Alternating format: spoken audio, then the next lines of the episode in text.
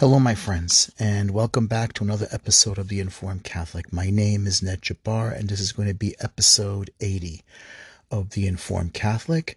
And today we're going to do uh, Thursday, the Thursday of the third week of Lent. Thursday of the third week of Lent. So if you like what I do and you think I'm doing a good job, please subscribe and share. It would be a great help, and I really would appreciate it.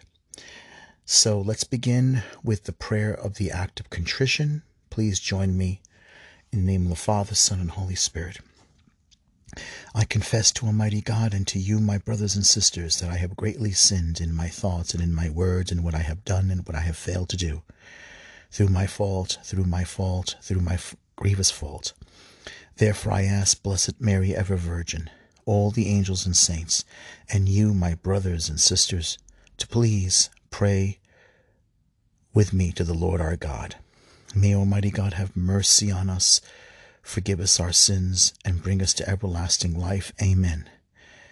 Kyrie eleison. Kyrie eleison. Kyrie eleison. Christe eleison. Christe eleison. Christe eleison. Kyrie eleison. Kyrie eleison. Kyrie eleison. Lord have mercy. Lord have mercy. Lord have mercy. Christ have mercy. Christ have mercy. Christ have mercy. Lord have mercy. Lord have mercy. Lord have mercy. Lord God, Heavenly Father, through your Son, Jesus Christ, and by the intercession of the Immaculate Virgin Mary and Saint Joseph, hear and receive our prayers and grant us your mercy and love. Queen of the Rosary, pray for us. Saint Joseph, guardian of the Holy Church, guardian of families, terror of demons, pray for us. Saint Peter the Apostle, pray for us. Saint Paul the Apostle, pray for us. Saint John the Apostle, pray for us. Saint John the Baptist, pray for us. Saint Mary Magdalene, pray for us. Saint Athanasius, pray for us. Saint Ambrose, pray for us. Saint Augustine, pray for us. Saint Jerome, pray for us. Saint Francis of Assisi, pray for us. Saint Thomas More, pray for us. And Saint John Fisher, pray for us. Saint Michael the, the Archangel, pray for us and defend us from evil. In the name of the Father, the Son, and the Holy Spirit. Amen. For Lent, I'm also been reading uh, the Catechism of the Catholic Church, and it's a lot of beautiful things in the Catechism of the Catholic Church. This part here is from uh, part one of the Profession of Faith, chapter one Man's Capacity for God. It's uh, article number 27. The desire for God is written in the human heart because man is created by God and for God. And God never ceases to draw man to himself. Only in God will he find the truth and happiness he never stops searching for. The dignity of man rests above all on the fact that he is called to communion with God. This invitation invitation to converse with God is addressed to man as soon as he comes into being. For if man exists, it is because God has created him. God has created him through love, and through love continues to hold him in existence. He cannot live fully according to truth unless he freely acknowledges that love and entrusts himself to his Creator. We really need to um, really think about it. I mean, honestly, how we exist. Why do we exist? How do we exist? How is it we know things? How is it we desire things? How is it we long for things? How is it that we can we have all these emotions, this desire for love, this desire to be happy, how in a world that we we have these feelings and emotions, how we're terrified and horrified by uncertainty, and how in a sense we we're uh, affected by good good good things and bad things. The the desire for love and and then this when things affect us badly maybe we're affected with the desire to hate how we have our hearts broken how you know we're saddened when we lose someone we love when tragedy hits us. And you know we can have this unbelievable capacity to to love. And we have this frightening capacity to cause pain and to hurt. We, we're created in the image and likeness of god. We can create things we can make beautiful things and we can do horrible things. And when we do horrible things when we have guilt how do you explain guilt? How do you explain remorse? How do you explain regret? How do you explain this desire to want to make things right, to make to to redeem, to want to redeem ourselves, to want to make ourselves whole again, to want to heal? Not phys- not just physically, but emotionally and spiritually. That's those are things that are very important.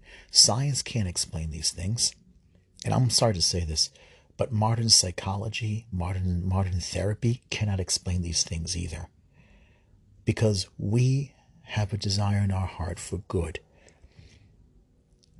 We have a desire in our heart for justice. We have a desire for our, for our, in our heart for redemption. No animal, a gorilla doesn't seek this. An orangutan doesn't seek this. A chimpanzee doesn't seek this nor a little tiny spider monkey seeks this kind of thing. Dogs don't seek this. We we have this desire. This desire is in us, and it's because we're made in the image and likeness of God. Okay, and love cannot be explained by science.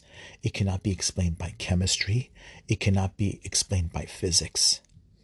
This comes only from God and by God because human beings, men and women, are created in the image and likeness of God.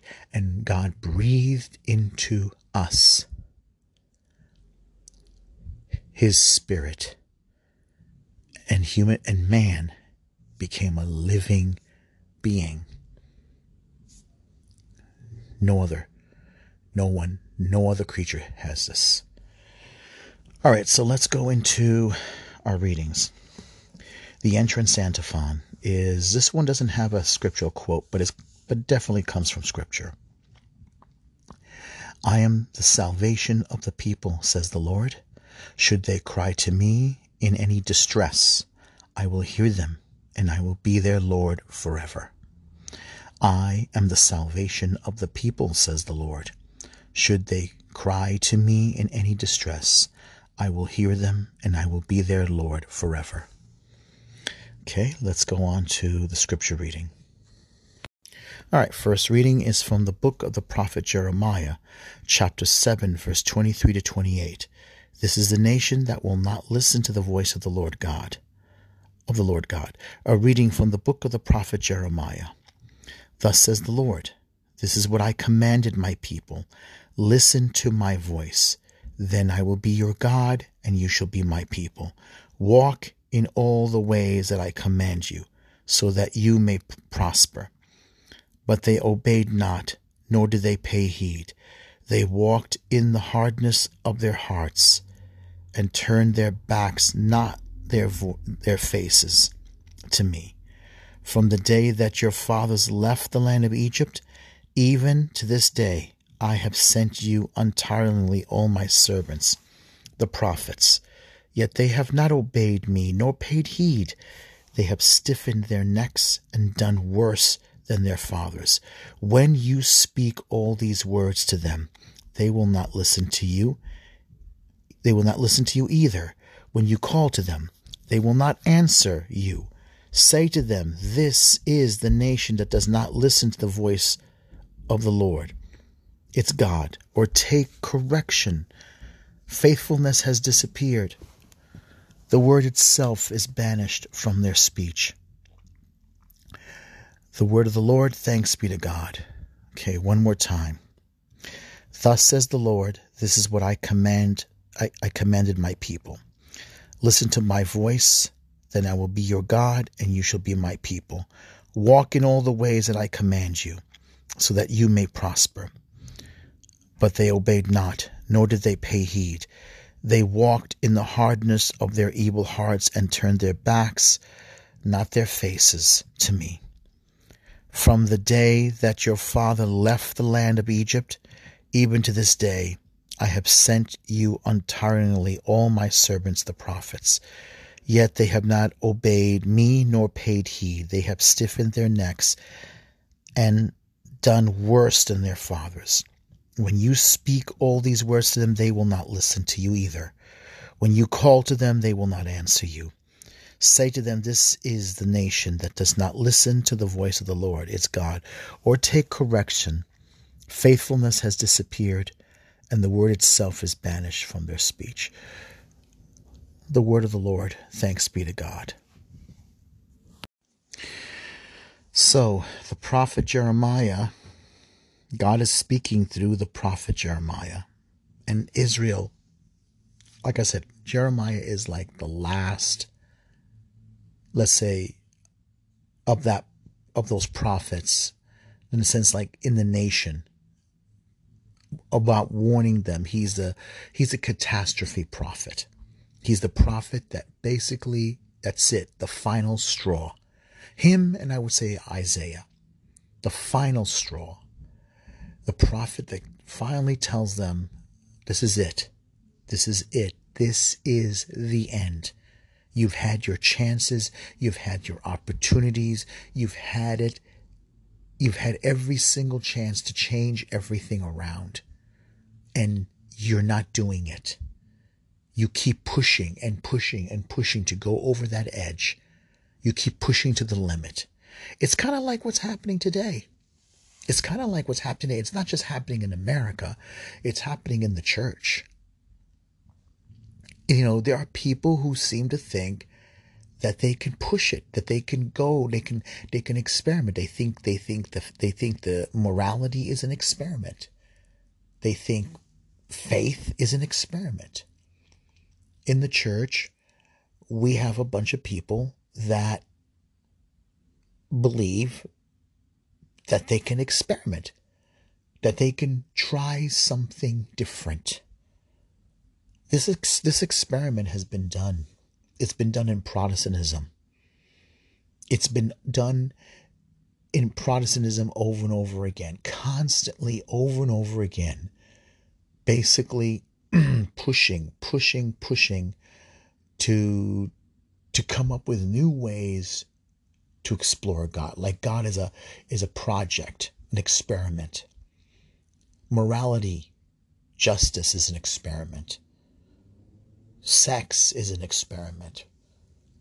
Why can't we have the freedom to, to, to do this? Why do we have to keep doing the same thing over and over again? Why do we have to stick to the same old moral code? The same, you know, and that's and that's the problem because when something becomes an experiment, it doesn't become real. It becomes simply a project, an experiment. And then you treat it to basically, well, this is just sorry, there was a car outside. And unfortunately, that's what's happening. Now we have a pope that seems to think the same thing. And I think that what happened was is that that's exactly what happened. A bunch of people decided that Catholicism is simply an idea and an experiment, not a divine revelation, an experiment. You know, morality is an experiment, faith is an experiment, not something that's real, not some kind of a, a substance, that it's a gift that comes from God. And unfortunately, it leads to terrible, terrible places, immoral places. Um, And I think the problem is it's that it's this whole thing with Marxism. It's this whole thing with the Enlightenment. The Enlightenment, I'm sure some wonderful ideas came along, but everybody seems to have gone out of their freaking mind over sex. I'm sorry to use that word, but it's true. That's the Brooklyn in me. It everybody seems to have gone to the point where they can't get their heads out of their genitals. They can't get their head out the same way, no different than they get their heads out of a pornographic magazine or pull their eyes away from a pornographic video. And it seems like everybody is obsessed.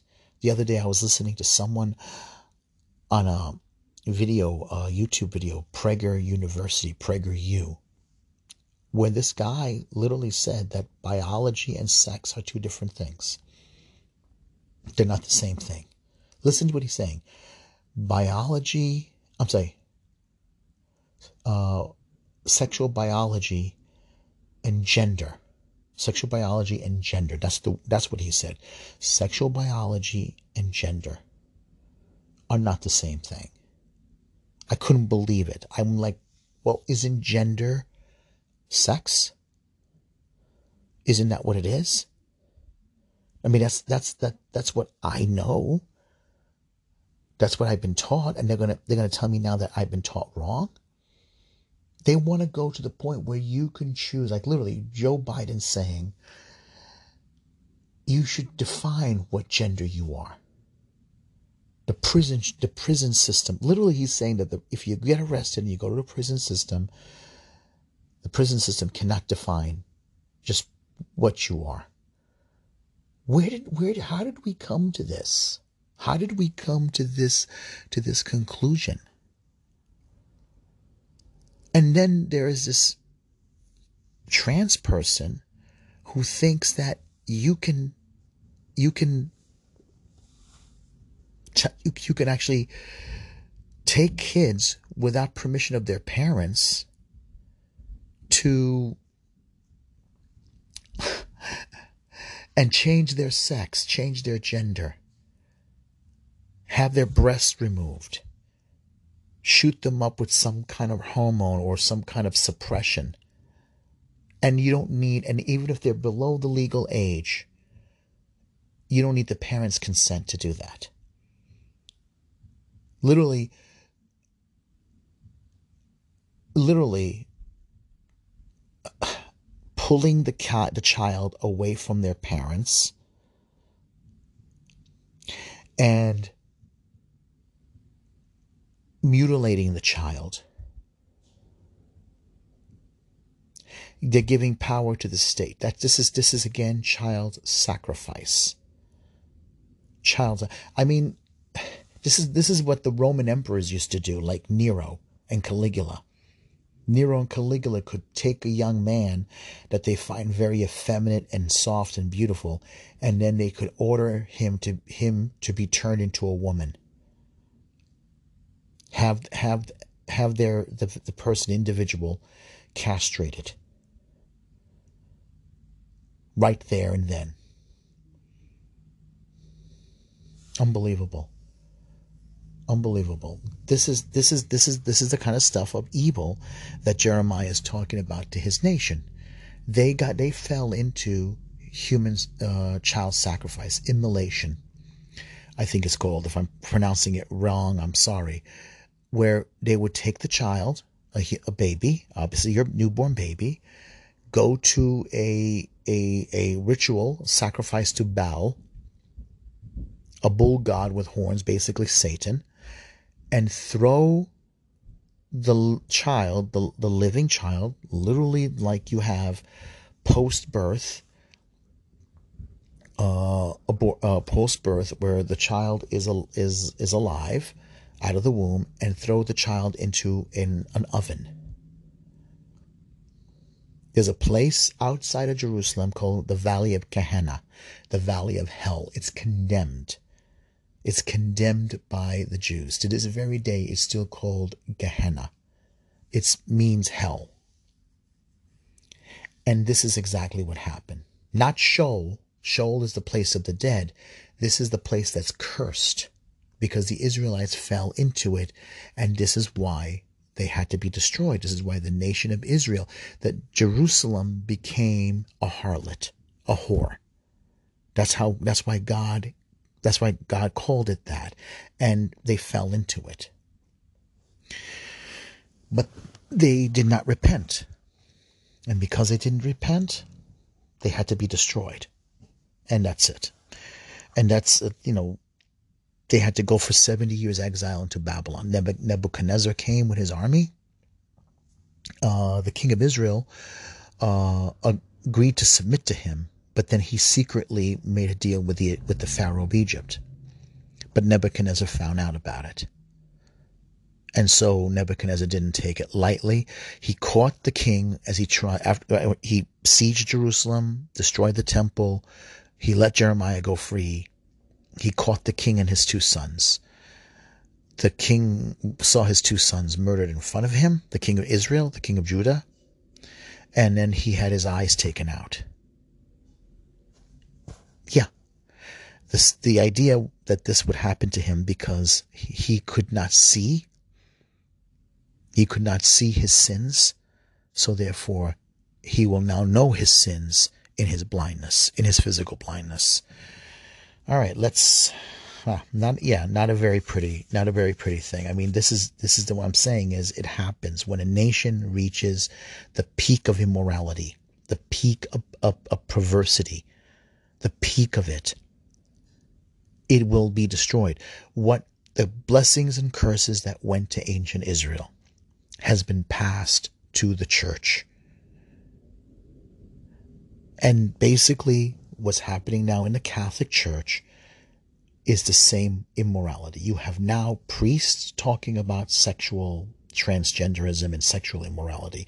You have scandals and scandals and scandals of of priests practicing immorality. I mean, last year we had a, uh, no, what was it? Uh, a priest who actually performed a, a, a, horrible pornographic ritual on the altar.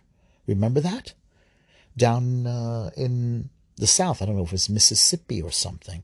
He he was filming it. He got these two prostitutes or um, women who agreed to it, and they were performing a sexual act on the altar. And he was filming it. It was like a cult thing. They were like dominatrix or something. He hired them, and it was a parishioner who saw them through the who saw him through the window. This is the, the this is this is the kind of stuff, and it, it's it's happened more than once. More than a few priests have have have are, are so um, corrupt. It, it's it's it shocks everybody. But it keeps happening because these men are not morally right. They're not they're not healthy moral men. They're not spiritually good because we we have stopped teaching the faith. And how many times are we going to keep you know, it's like they say the sign of madness is keep repeating the same thing over and over again because you want to believe that you're going to get a different outcome that it will eventually work out. Well, here in New York City, we've had a priest who had a gay a gay lover upstate New York and Dolan has been blocking them from from from suing. And the guy, it turns out the priest was robbing several parishes and had a had a, he took money and had a home in New Jersey he bought. His his gay lover was a, was a porn star. And we've had uh, cases uh, like remember the McCarrick scandal, and then there was cases in uh, in in Chicago. There's just several cases that keep happening because of immorality. Read the book of Revelations. Jesus kept telling all the churches of Asia Minor about their guilt, their unfaithfulness, their their uh, idol- their adultery and their uh, their their relationship with Jezebel. This is this is something that we have to take seriously, and God tells Jeremiah they will not repent. Well, this is just because he spoke to ancient Israel. doesn't mean he's not speaking to us. The words that God spoke to Jeremiah thousands of years ago is also to us today. We got to take this seriously. We are a stiff necked, immoral, wicked people. And like it says in the end, faithfulness has disappeared and the word itself banished from their speech. If today you hear his voice, harden not your hearts. Psalm 95. Psalm 95. Come, come, let us sing joyfully to the Lord. Let us acclaim the rock of our uh, acclaim the rock of our salvation. Let us come into his presence with thanksgiving. Let us joyfully sing psalms to him. If today you hear his voice, harden not your hearts. Come, let us bow down in worship. Let us kneel before the Lord who made us, for he is our God, and we are his, we are the people he shepherds, the the flock he guides. If today you hear his voice, harden not your hearts. Oh, that today you would hear his voice, harden not your hearts, as at Meribah, as in the days of Massah in the desert, where your fathers tempted me. They tested me, though they had seen my, wor- my works. If today you hear his voice, harden not your hearts. Okay, one more time. If you if today you hear his voice, harden not your hearts. Come, let us sing joyfully to the Lord. Let us acclaim the rock of our salvation. Let us come into his presence with thanksgiving. Let us joyfully sing psalms to him. Come, let us bow down and worship. Let us kneel before the Lord who made us, for he is our God and we are his we are the people he shepherds, the flock he guides. Oh, that today you would hear his voice. Harden not your hearts as at Meribah, as in the days of Massah in the desert, where your Mass in the desert where your fathers tempted me. They tested me, though they have seen my works. This you see here. It's this. This is this is again the psalm. This is used by in the liturgy of the hours by the uh, the uh, religious priests, nuns, and even people, lay people can can um, can pray this. If you look, remember here in Jeremiah, when he says to um, Jeremiah says this From the day that your fathers left the land of Egypt, even to this day, I have sent you untiringly all my servant the prophets. You see, because it always goes back to that event in Egypt. It always goes back because that was the greatest historical global event of of liberating people from bondage of sin, a bondage into slavery. Not just physical slavery, but slavery into paganism, slavery to sin. It always goes back to that. People who are in sin, God sees sin as slavery. Sin is slavery, slavery of the spirit as well as is equally as evil and wicked as slavery of the body. Forcing a person, putting that person into bondage, forcing you to be in bondage, forcing you to be into sin, forcing you to be into work, because it leads into corruption and immorality. The Romans practiced slavery and they were very very immoral people. They were very they were horribly immoral people. The romans rape could you could get raped man or woman or child. And there was no justice for you. You couldn't do a single thing because your life wasn't your own. You were property. You were cattle. You were no different than a than a dog. I mean, you you were theirs. That's that's how they saw it. It was no different in the ancient world. I'm sure in Egypt it was just as the same. You had no power. You had no right. You have no voice. And if you rebelled against your masters, that was just, you know, that was a death sentence. And of course, here in the United States of America, we had we had slaves, and yes, we have photographs and shows how they were treated, and they were immoral people back then. People, people who, when you have power over another person's life, and you have the power of life and death, and you have the power to abuse them, it does not make you into a morally good person. And what happens is because you have power over another person, and especially since we have we have we have the truth of the gospel, we have the truth of the word of God, it doesn't make you more holy. It actually the fact that you hear the word of God, you hear scripture, it actually what it does it it convicts you. You are convicted. You are you have been judged. You know the word of God judges you. It judges you because you have you abuse another person. And what ha- what's happening now in our culture is that sin is becoming more and more prevalent, and therefore you are uh, uh, it's it's causing violation. People have become so m- immoral, especially with this with the sin of transgenderism, with the sin of homosexuality, with the sin of the obsession with sexuality.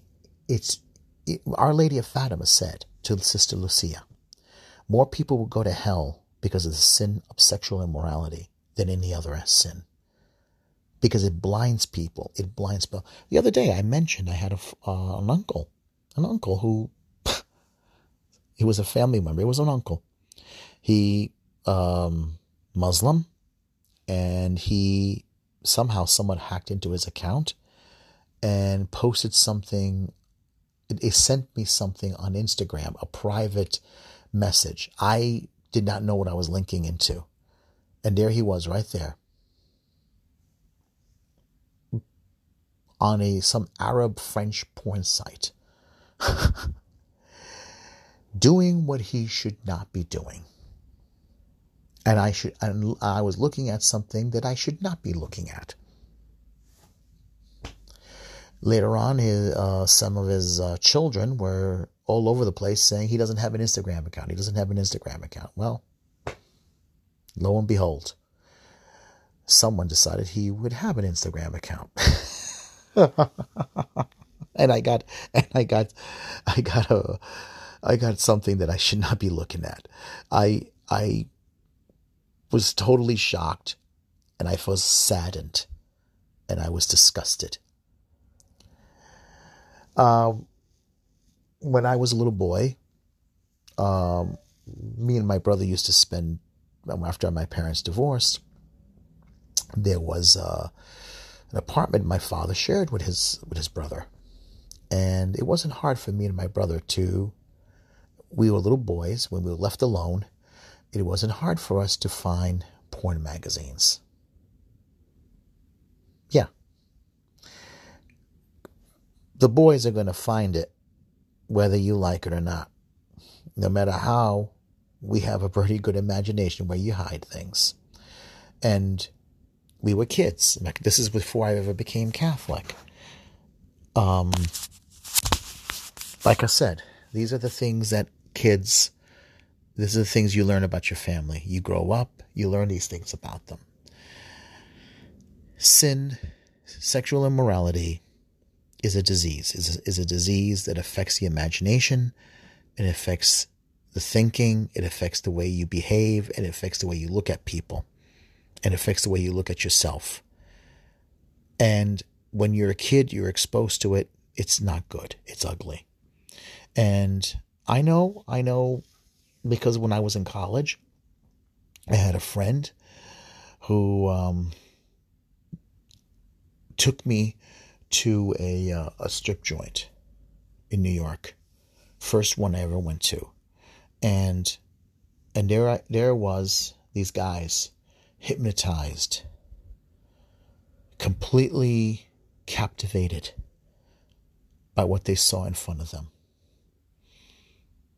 Completely captivated what they saw in front of them. And they were like zombies. Nothing in the world existed around them just what they were looking at and what the woman was doing in front of them on stage.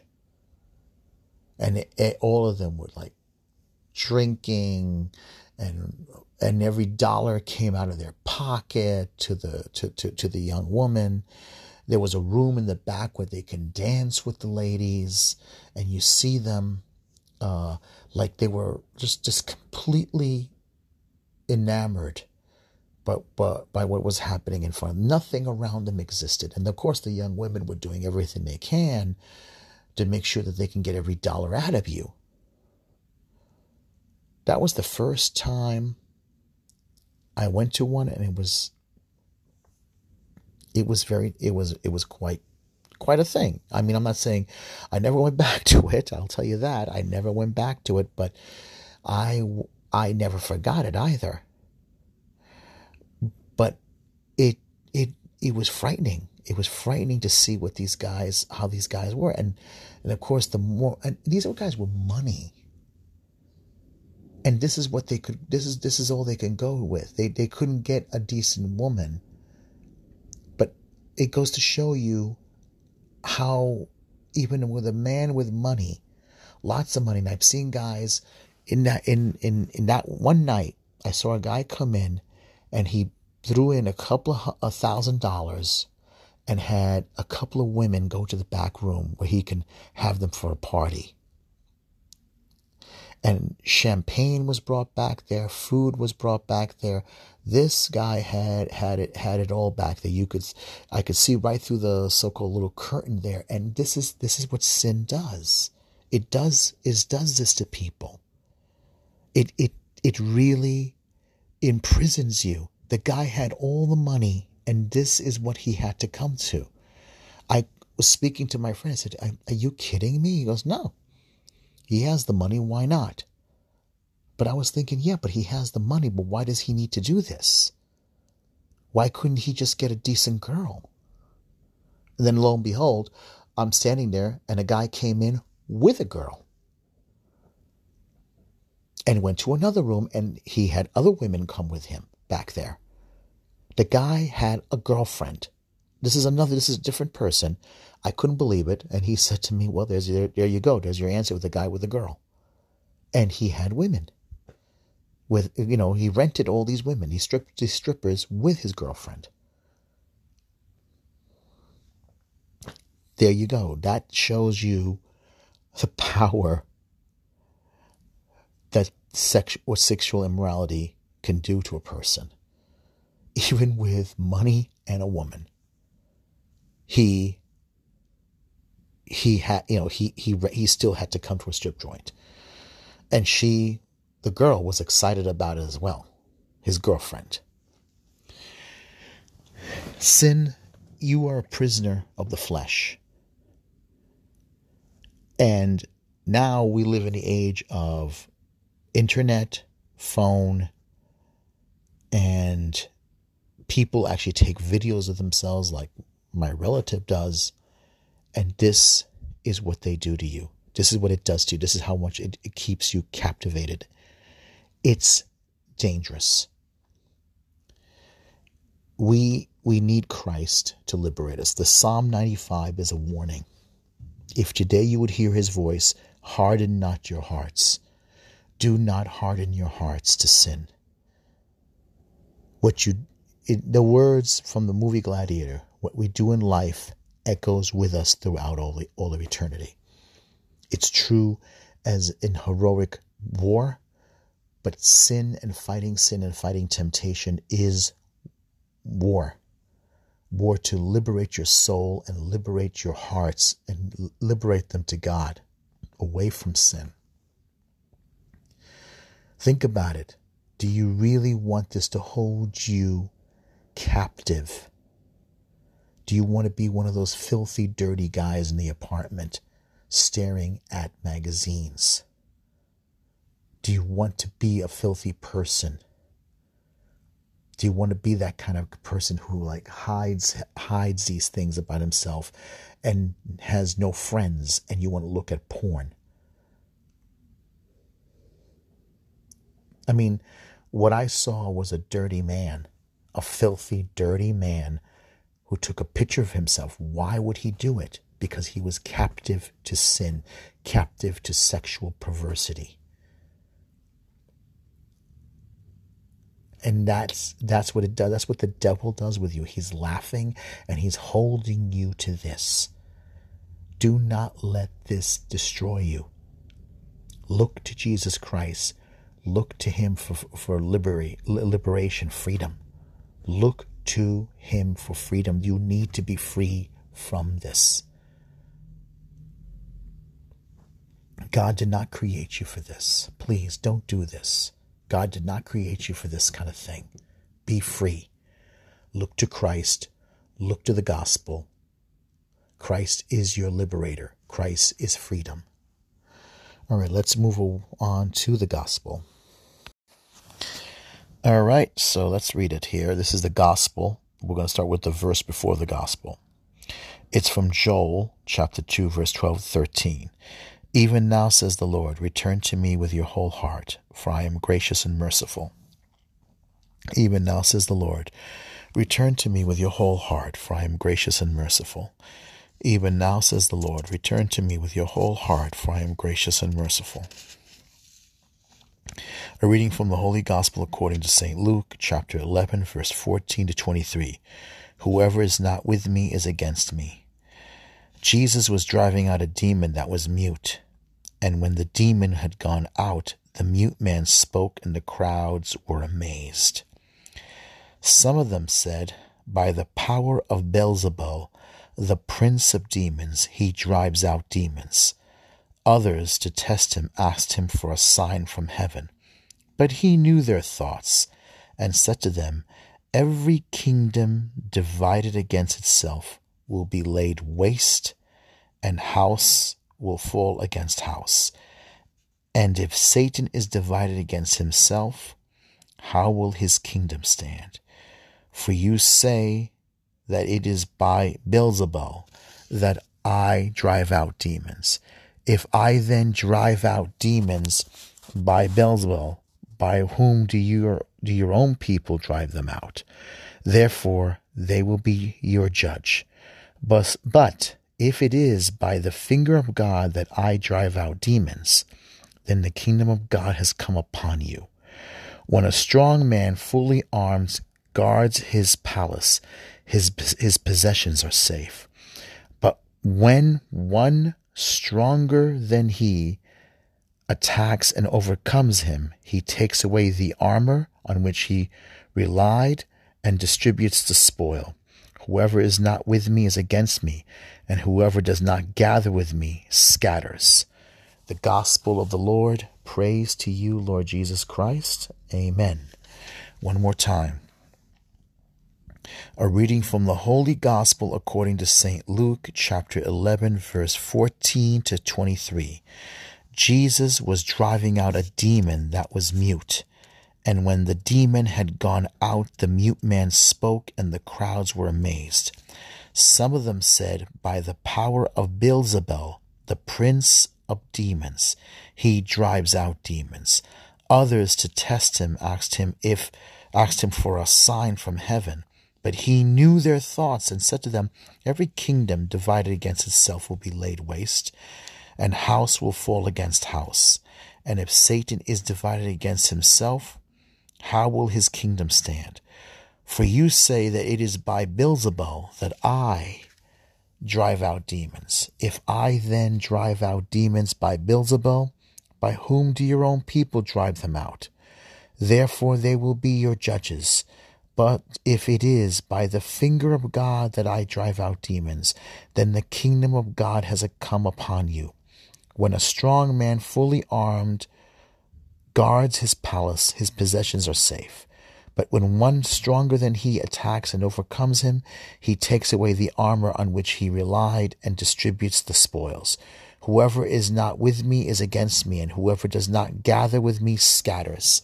The gospel of the Lord, praise to you, Lord Jesus Christ. Amen.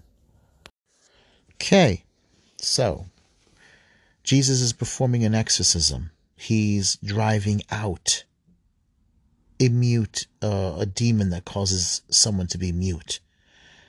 And when the demon has gone out, the mute man spoke and the crowds were amazed.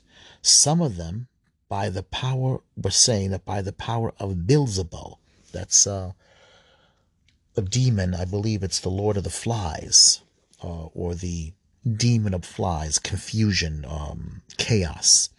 Um, the um, I think uh, we say it in Arabic, uh, debana, like uh, I believe it's flies, like a fly, and it, they call him the Prince of Demons.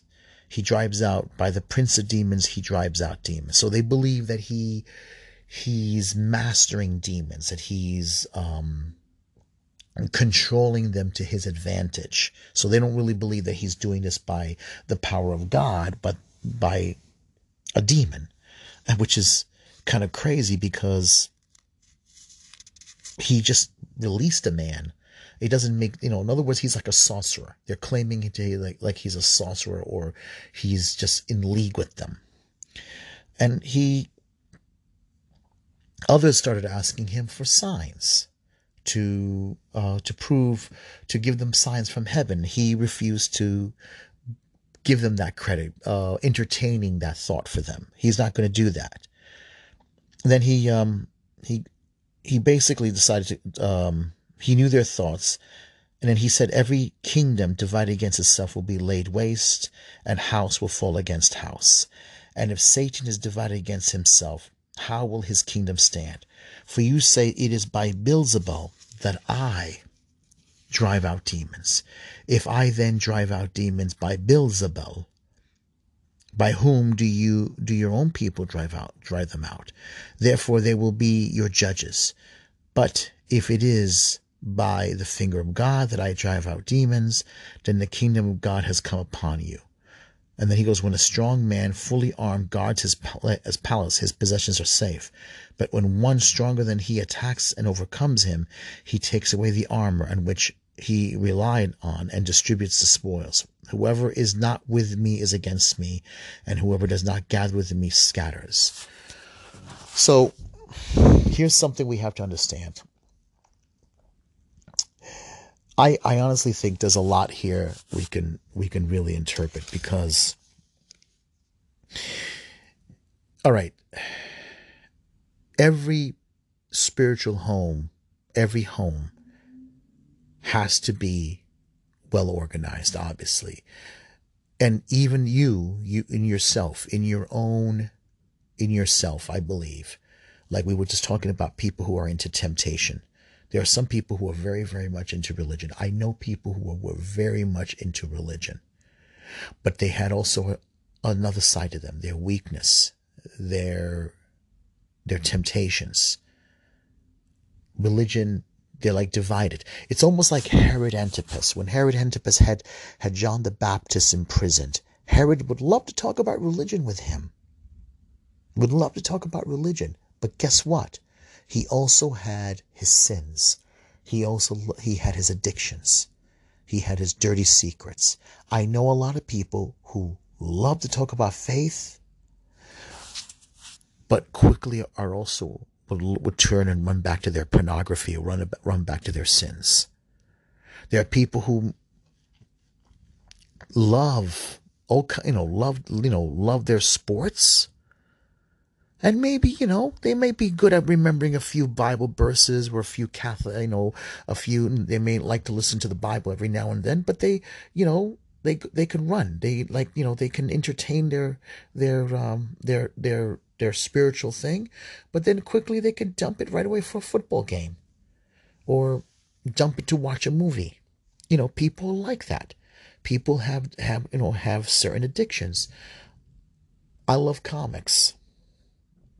I love reading comic books, but I've noticed in the last couple of years I've been very wearisome, and I think I'm very happy that sort of like it's it's it's easy for me now to walk away from it because as a kid I loved comics, and that's because I have nostalgia from it because as a kid I loved all the superhero stuff, but I've also began to realize I'm getting older, and I'm getting as I get older I'm beginning to wonder like, do I really need this? I used to think I could become a comic book artist. Now I'm beginning to accept the fact that, you know what? Stop entertaining that stupid fantasy. Get away from it. It's not going to happen. all those things that I, I had and addictions of as a kid, as a young man, you know, slowly I'm beginning to realize God is sort of is opening my eyes to it. and It's making me realize, you know, stop it. I begin to also realize I love these things like a pagan idol. A person can be very much divided about these things. You could be obsessed with a lot of things. You could hold on to a lot of things because you don't want to let go of them. If you don't get your act together, you're going to be constantly, you're never going to progress in the spiritual life. You know, we all have this obsession. You can't, you know, you, you got to let go of it and you gotta, you gotta be free. And Jesus is telling us that, that our own house can be our own spiritual makeup, our own spiritual, um, uh, conflicts that we have within ourselves, our own sins that we're attached to. You got to let go of it. You got to grow up and you got to let go of it. You got to fight it and you got to, you got to like develop a, a, better prayer life. And, and, and, and, and, a, and the more you develop a better prayer life, the more you can become more mature person. You know, and that's, and that's what I think it is. And I think what he's saying here, you know, your sins, you know, if you're divided, you're going to fall if you're divided within yourself, you're, you know, it's going to show. It's going to show in your life. And if your home is divided, if your spiritual home, if your home, if you're the head of a household, you got to get your act together. You got to make sure your kids don't develop these, these addictions, these attachments to earthly things that could really, in a sense, hurt them. It's like a, it's like a pagan idol. It is anyway, um, um, you know, like I said, there's a lot we can walk away from. There's a lot we can take from this, and it's not, you know, it's not cut and dry. We have to we have to look to Jesus, and we have to we have to look towards towards getting closer with Him, and making sure that we are not divided that we are not in conflict within ourselves. We have to get rid of every single idol within us moral, sexual, material, pornographic, you name it. Get rid of these pagan idols that are in you. And it takes years, it takes it take it may take years, but you will overcome it. Trust me the more, you know, and what happens is the more you get to know Christ, the more you realize how trivial these things are and how they and how they're holding you back from becoming the kind of person that God wants you to be in your life. All right, I'm going to end it here. Let's say a prayer and I'll get back to you for Friday's readings. In the name of the Father, Son, and Holy Spirit. Our Father who art in heaven, hallowed be thy name. Thy kingdom come, thy will be done on earth as it is in heaven. Give us this day our daily bread, and forgive us our trespasses as we forgive those who trespass against us. Lead us not into temptation, but deliver us from evil. For thine is the kingdom, the power, and the glory, now and forever. Amen. Hail Mary, full of grace, the Lord is with thee.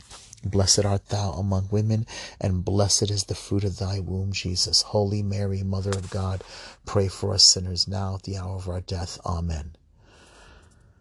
Saint Michael, Archangel of God, defend us in battle. Be our protection against the wild, wicked attack of the devil. May God rebuke him, we humbly pray. And now, O Prince of the heavenly hosts, by the divine power of God, cast into hell Satan and all evil spirits who prowl the world, seeking the ruin of souls. Amen.